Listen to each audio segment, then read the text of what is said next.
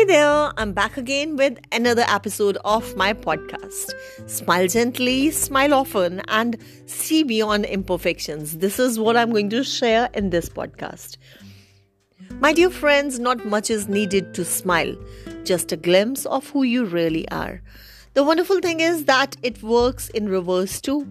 If you consistently take time to smile softly and gently and give yourself a few moments of silence, you experience who you are, a being created in God's love. The magic of a smile doesn't stop here.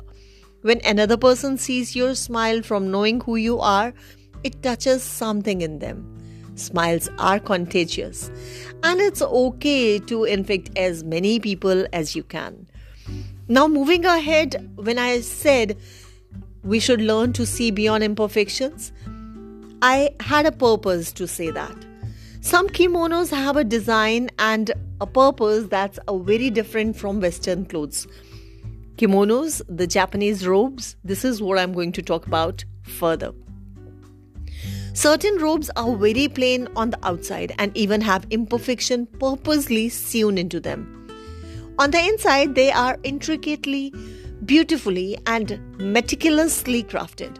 I imagine the purpose of the robe is to remind the wearer that their beauty lies within.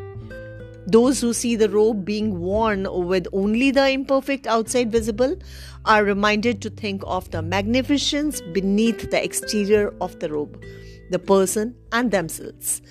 If all you see is imperfection, I'm too fat and they are unfair and you are not attractive enough, it is the same as focusing only on the outside of the kimonos.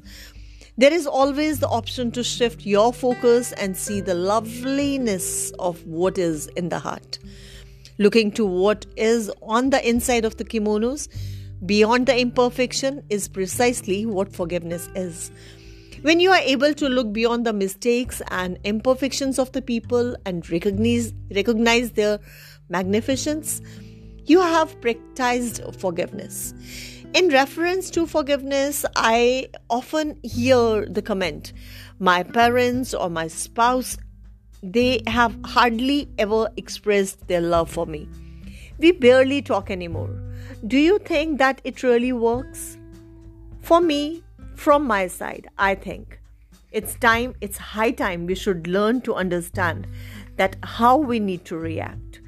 There is a chance that I offer them blessings and forgiveness so if I offer my blessings and forgiveness, they'll change. Do you think so?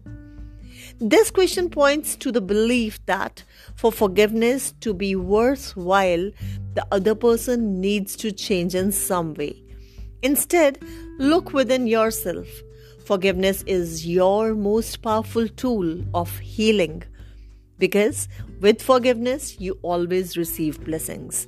Even if the person's behavior doesn't change, this is because when you behold another with the eyes of love, you see your own magnificence too.